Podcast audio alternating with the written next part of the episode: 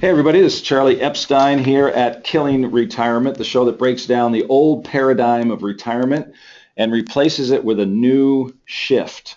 The shift that we're really talking about with people that we're interviewing around the country is how to help you begin to think about the life that you love now, enjoy most, and what you really want to do in retirement.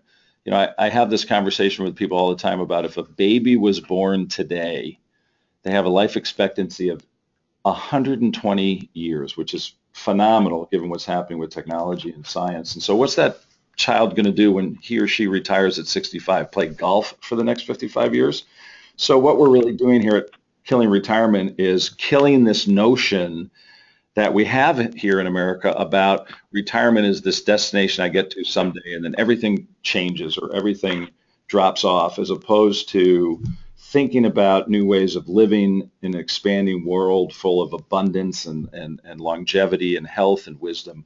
And so I'm really excited today because we have a very, very special guest on, Gabrielle Taylor, who is a strategic management consultant. She holds an MBA in finance and marketing, which Gabrielle is almost as good as my holding a BS in economics and being an actor. So there's a comment. See, I, they huh? rival right there. The rival? They rival each other. Yeah, they, they rival, rival, each other. other right there. I know, finance and marketing.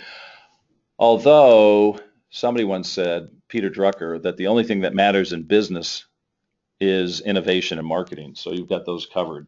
Uh, you attended the University of Chicago, but one of her gifts to the world is this wonderful book of life lessons called Legacy of Wisdom. And it focuses on the amazing, engaging, and formidable Grandma Valentine I love that, Grandma Valentine. So welcome to the show, Gabrielle. Great. Thank you so much for having me. Yeah, I'm just so excited. And, um, you know, why don't you share a little bit about your background? You know, what brought you to this point of writing this book called Legacy of Wisdom? Excellent, excellent. Well, uh, for many years, I was in corporate America working and uh, not married. And I then went into consulting shortly after I finished my MBA and there I worked in an innovation consulting firm. And I spent a little time there, and I had met and married my husband at that point, and we decided to have children. And along came our, our first daughter. I have two. And I decided that consulting, with its requirements of 100 hours a week of, of time, was not really conducive to being a hands-on parent who's actually enjoying what they're doing and at least not for me in my circumstance. And so I decided to step out of the consulting world for just a little while and focus on raising my older daughter. And then we also had a, a second daughter a couple years later. And in the early part of the, their years, uh, whenever a woman steps out of the, the workforce, there's a little bit of a, a mental shift, a psychological shift. You're used to adding value every day in how society values a work, you know, day. And I never gave up that habit of creating value. And so I thought to myself, what could I be doing for my girls while I'm here at home to help them understand the world? So I tried everything. I was I was doing, you know, little journals to tell them my thoughts and perspective whenever I saw, you know, how their personality was showing itself, and that didn't work and then I, I tried, well, maybe I'll create albums for them. And that really wasn't my thing either. And I thought what really is more me is doing what I'd done with my grandma many years before. And that was sharing thoughts and perspectives and listening to how they're thinking and putting together the world. And I thought, boy, they're really young to be dropping a lot of heavy thoughts, philosophies, and experiences on them. And young people are only prepared to absorb so much because they don't have as many references as an older, more experienced person. So I thought rather than burdening their childhood with all of my needs to convey information, maybe I should just tell them a very long story about my grandma Valentine and the conversations we had and what I learned from that and the wisdom that she shared with me. But in order to do that, I thought, well, I sat down, I started writing and writing and writing. and I had a lot of pages. And one year, my husband, who knew I was writing and, and toiling about to, to get this project off the ground, gave me the gift of an editorial writing firm to help me pull together a book. Mm. And smart, it was smart man, smart man. It was a very smart thing because I had a lot of fodder, but you know I'm not an author by profession. I know how to write and I love writing, but I'd never written a book. So um, with that in hand, my little certificate, I went ahead and developed a relationship with this firm and we I downloaded everything, my vision, my thoughts, the parameters, the dimensions, everything I had rattling around in my mind as well as I gave them everything I had written. And we sat down to devise this book and pull it together in a way that would be that cohesive story that I was looking to present. And part of making this something interesting for my girls was also putting in their scientific studies and philosophies and stories about other things in life that would add credibility to this experience I had had with my grandma. Mm. And so in, so in the book, you'll find there are many references to different studies to support a variety of points that I make in this book. And essentially, there are about 18 dimensions of wisdom that I talk about and it allowed me to offload all these great points that if we don't get to while they're under my roof in the first 18 years of life, then they can read it when they're 35 and, and they, they can catch up at that point. And that was the purpose. And it almost sounds like, and I may be getting ahead of myself, I mean, you could even take those 18 dimensions of wisdom and turn them into a curriculum, a teaching curriculum, but I'm going to get ahead of myself on that. So I, I, was really struck by some of the earlier wisdom in the book and the notion of people being passionate about having an impact. You know, impacting others, engaging others, and it's very, very clear. You can just hear it through your passion your voice about you wanting to leave a lasting impact on your daughters. Uh, but beyond that, I want to what what uh, how did it change you? The process of writing the book, how would you say it changed you? You know, it's interesting. It was very cathartic. Um, I, I want to share something funny. Are you familiar with the Myers-Briggs testing? Uh, yes, that, and we use the Kolbe. If you're familiar with the Kolbe ah, testing, yes. Kathy yes, Kolbe. That's it. Yep. That's a good one. Yes. Mm-hmm. Well, the, that, the Myers. We're going to do it. We'll do another call on Kolbe. Yeah in Myers-Briggs. But go ahead. Yeah, because that's interesting in its own right. But the, the story, so how this book changed me.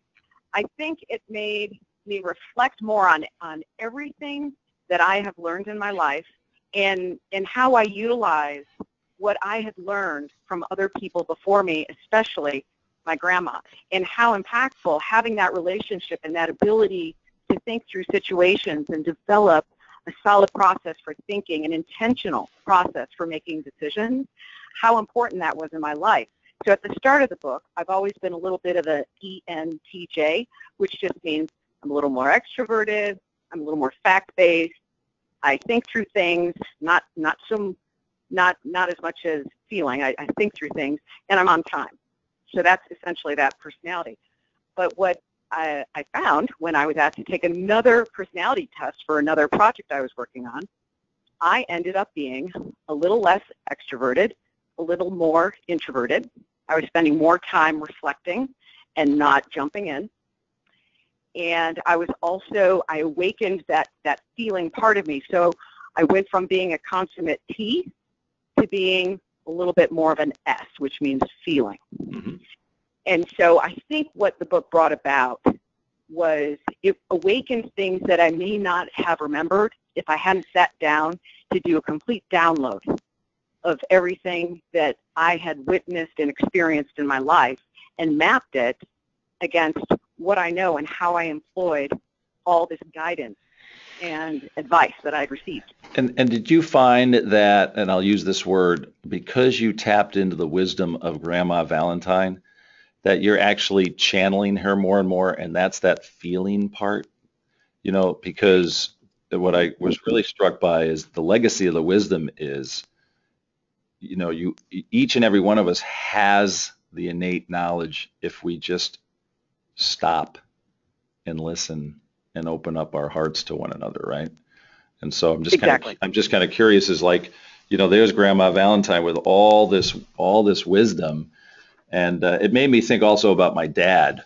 And I talk a lot about my dad, uh, who was an executive, but they called him Steady Eddie. We say he was the lighthouse in the middle of the storm growing up. You know, whenever there was a storm or something was happening in the family, if you really needed to be grounded, get to the lighthouse. Mm-hmm. And and I got that impression also with you with your grandma Valentine. You know, she was very grounding in her wisdom. Absolutely.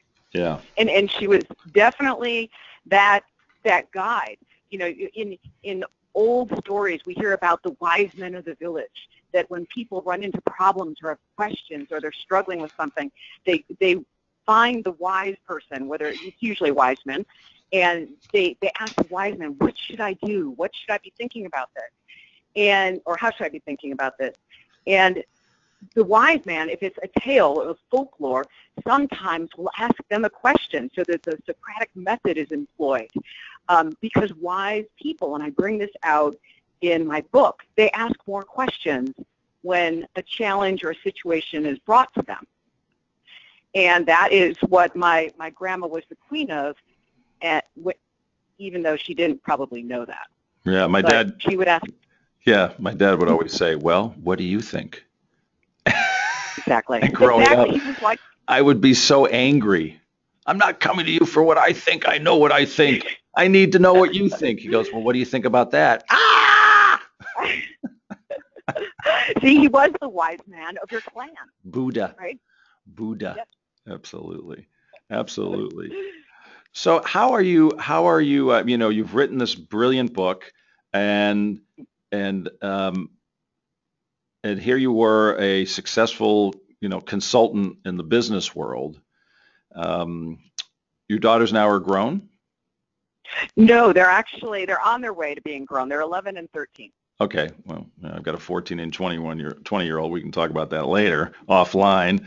Um, how do you find having written this book is has now impacted the way you interact in the world and and the the difference, perhaps maybe the conversations you and your husband are having about the the life that you want to lead in terms of you know, has it changed the course of the direction about how you're looking at how you want to live your lives?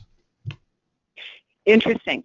Um, well, I think the main thing that it has done for me personally is I had this need that I was trying to address with, with doing something for my daughters that w- was meaningful while I was taking this this chunk of time out of being in the workforce by the way, which I love. I love working and being out there and consulting. And but while I was at home, what could I do for them to add value? And I think when I think of retirement in later years and, and how my husband and I are living our life now and what choices are we making now to enable us to live our dreams and do what we want to do later, this was one of those bucket list items that I really needed to know. I've set my daughters up in life from an emotional standpoint, from an education standpoint, and from a character standpoint in the sense that they will make their own decisions and they have the tool to make them exactly the way they need to make them. Mm. So I have no I have no more to do for them. I've I've given them the tools. Now it's up to them to, to employ them and to make good use of them. But I don't have that weighing down on me anymore, so they can go ahead and enjoy their, you know, childhood, preteenhood, and I don't feel the need to convey a certain level of advice or guidance or something that they might need to know about living their life to the best of their abilities and according to their values. So does that mean when they get stuck and they come to you for advice, you say, read my book?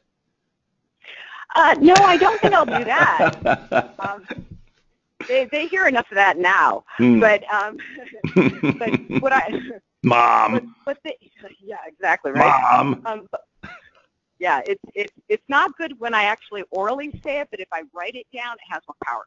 Mm-hmm. but no, I don't think I will say that. you know, I what I do think I will do is exactly what my grandma did, and be that listener, and allow them to answer a lot of these questions, so it can point them to what they should be doing. Mm-hmm. Um, I don't want them running to me to depend on me for anything. I want to, to raise these independent, vibrant, full of life young adults that will go on in their life to do things on their own and know that they're capable of doing things on their own. Mm. You know, that brings up this whole notion of capitalism. And yes. you know, it's so critical. You know, this notion that we have about, that I have about killing retirement for our for our listeners is and I, I, speak about this in my first book, Paychecks for Life, which was written for people on how to manage their 401k plan. But really, my first principle is act like an entrepreneur. And entrepreneurs l- look for how to be more capable and able in what they do. And so this notion of killing retirement is killing this notion that you know your country is going to take care of you from cradle to grave you know it's the, the generation before us that greatest generation that came back that fought the war they went to work for a company for 30 years. They had a pension. They retired. They had their pension their social security and then they dropped dead in five or 10 years. And they mm-hmm. lost this notion of what are they passionate about? What are they what do they really want to desire to do? When my dad was 68 and i remember sitting in his office the day he retired we, we were actually crying. And we had talked for a long time about what are you going to do? You know my dad's passion was he's going to move to florida and play golf. And i remember saying to him pop you have 40 years of wisdom you're one of those most successful executives. You built your own business. You built another business. All that wisdom, what are you going to do with it? And he looked at me and said, who who would use that? Like like like from just the day before everybody was using it when he had that job and now in less than 24 hours he was discounting the value of his wisdom and wow. not that he didn't lead a wonderful, I hate the word retirement, I, you know, mm-hmm. retirement years that he didn't go down and enjoy what he loved to do, which was, you know, to play golf and relax. But all that wisdom, all that passion, all that, it was like, no, I'm done with that. Switches on, switches off. I know, isn't that amazing? Yeah. And I mean, I'm. Yeah, please you know, I'm I'm amazed at how decisions on when to retire were made back when your father was retiring. It was almost as if someone arbitrarily came up with an age, 65, and thought that was the magical age when everyone should turn off a switch.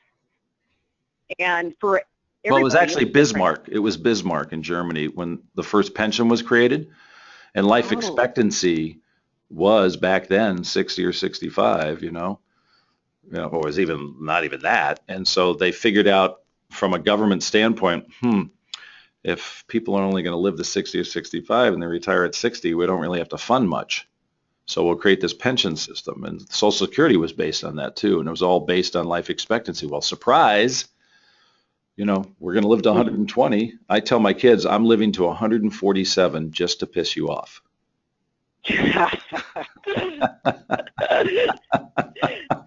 and Ray Kurzweil, the head of artificial intelligence at Google, um, tells me I can, and I just got my genome mapped in January, uh, part of an organization called Human Longevity Inc., which is founded by Peter Diamandis, one of the greats who mm. wrote a book called Abundance: The Future is Better Than You Think. Yeah, my wife and I are, are on that track. So this book that you have, this legacy of wisdom, it's also about the wisdom of living your life, right? Talk oh, yeah. about that. Talk and, about that. So talk about that that you discovered for you. I really got your passion about your daughters, but now mm-hmm. let's open it up to the adult world. What's the lessons right. for the adult world that they could take from what you're teaching to mm-hmm. transform, massively transform where they thought they were going and where they want to go?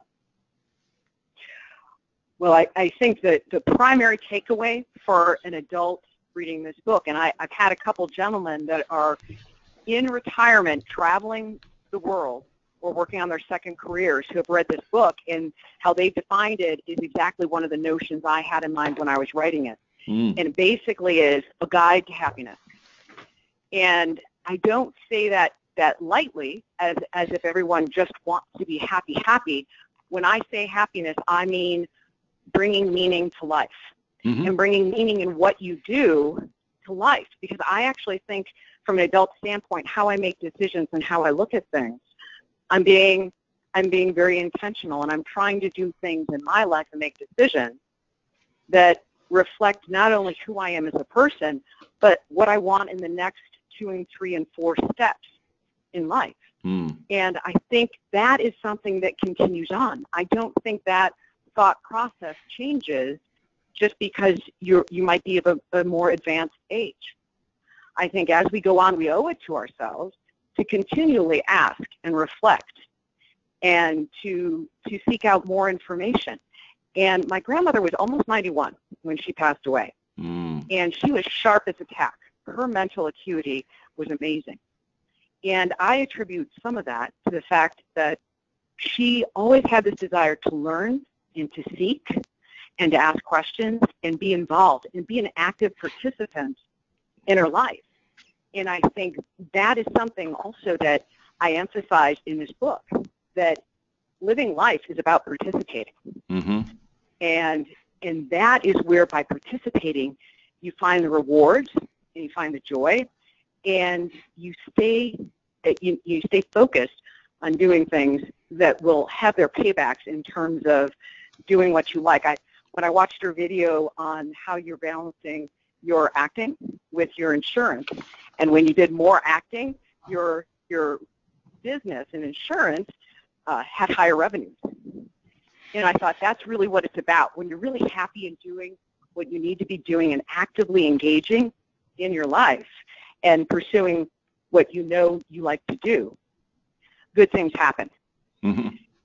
And it generates that, that momentum towards the good things in life and enhances everything.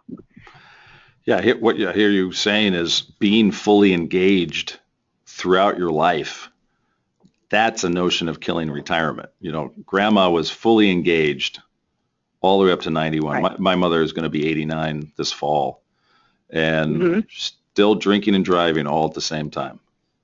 No. See, I mean, just fully out there, and yeah, my grandma yeah. was down to one pinky full of sherry per year. she still did it. You know, she still did it, and she was happy to. Not Grandma Peggy. She raised her glass last Thanksgiving and said, "I have an announcement to make. This is my home.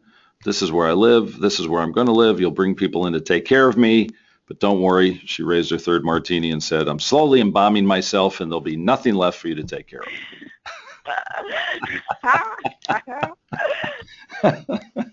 She sounds fun. She well, she was the opera singer. She lived a fully engaged. She's living a fully engaged life. So, how do how do people? Um, you talked about this habit of creating value. I want to go back to that because earlier on, mm-hmm. and and I really love it. And, and you're so open and honest. I just I love just you're you're God. I can't wait to meet you. It's just like you, you, because what you said that really struck me earlier in our conversation, and I wrote this down, is uh, you made a mental shift that even though mm-hmm. you are no longer in the workforce, as a powerful woman consulting, I have a lot of consulting friends. One of my dearest friends used to consult, to you know, Fortune 100 companies. She still does. Um, so to go from that world where you were, you know, impact, you could see the impact, right? You could see it in their eyes. Correct and you could feel right. it and you were getting paid big money for it right? And exactly. now you make this conscious decision i'm going to stop that and i'm going to be i'm going to raise my daughter. Wow. Right. But then you said how do i make this about adding value? How do i never give up the habit of creating value? And i think that's the one of the other keys to killing retirement. My dad i shared that story instantaneously thought he had nothing more of value to give. And he, in that moment in front of my eyes, and I just realized this talking with you, it's like, whoa, I'm connecting the dot. Thought I have no more value to give. Now, it didn't mean he didn't get involved. Sure. But wow. So how did you do that?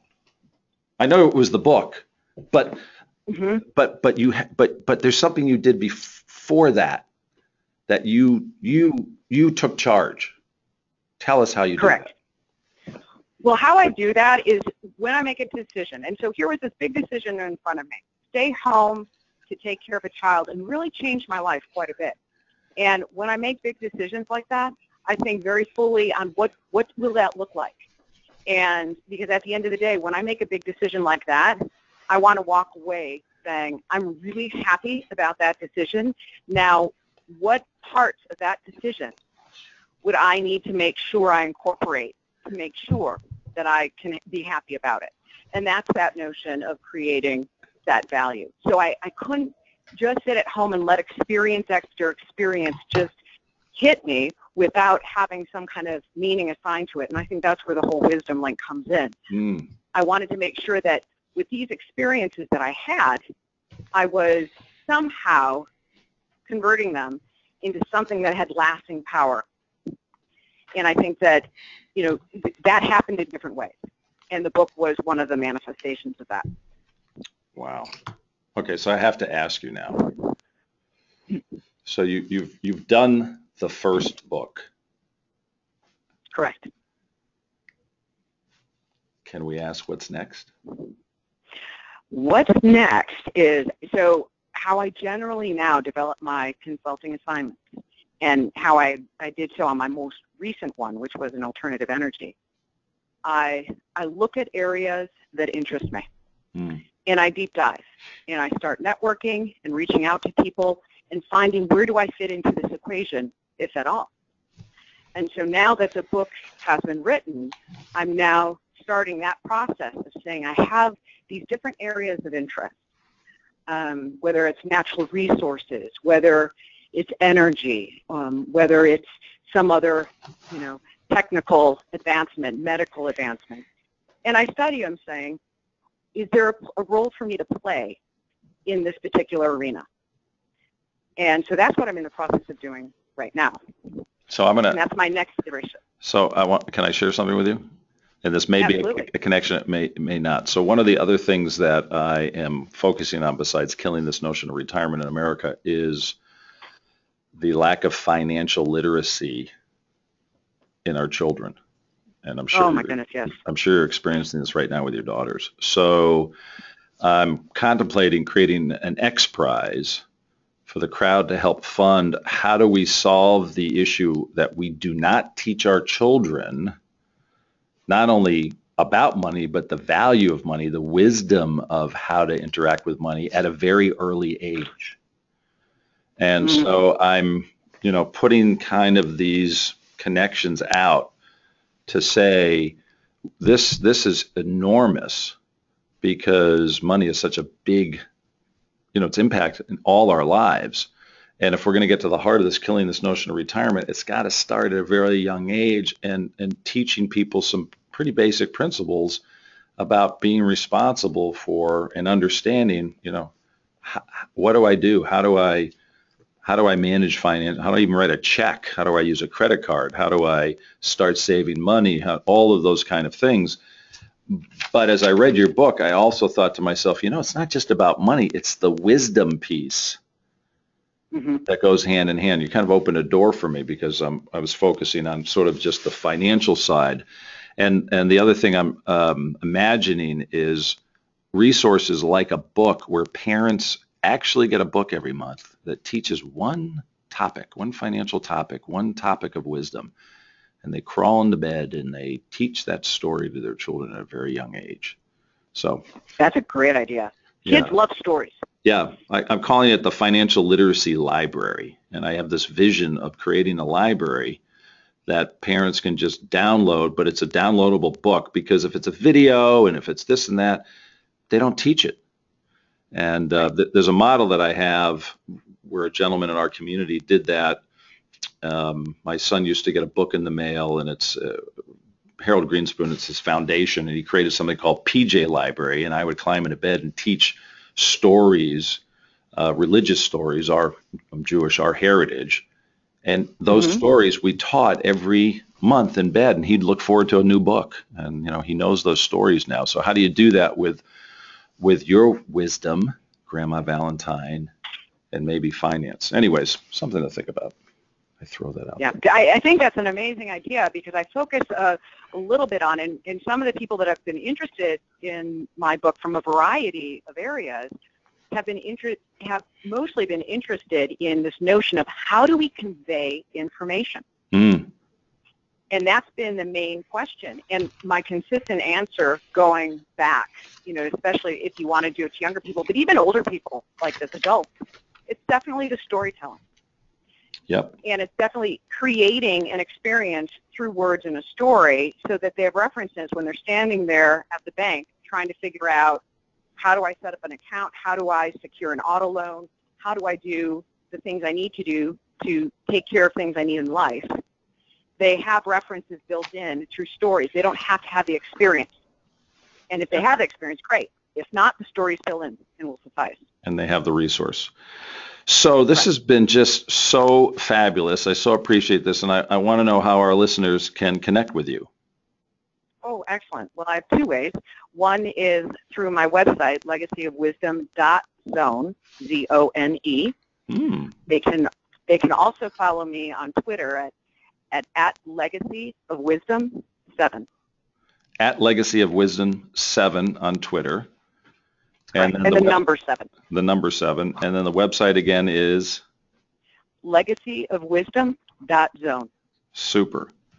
Fantastic. And can we ask what's next? Another book? Well, you know, I'm I decide things when the opportunity presents itself. Mm-hmm. So right now I'm in that quiet moment of consideration and information gathering. Got it. So that's a big stay tuned. And this is a beautiful thing about having Twitter and a website, right? Right. Just fantastic. Just fantastic. Gabrielle, thank you so much for taking this much time out to share Legacy of Wisdom by Gabrielle Taylor. Uh, the book is just fantastic. It's been a great conversation, uh, and I think we just connected on so many uh, so many points there that I'm so excited about. And I just want to let our listeners know that you can go to our webpage. That's Charlie Epstein, E-P-S-T-E-I-N dot com. You can click on the RSS feed to get our Killing Retirement podcast delivered to you each month.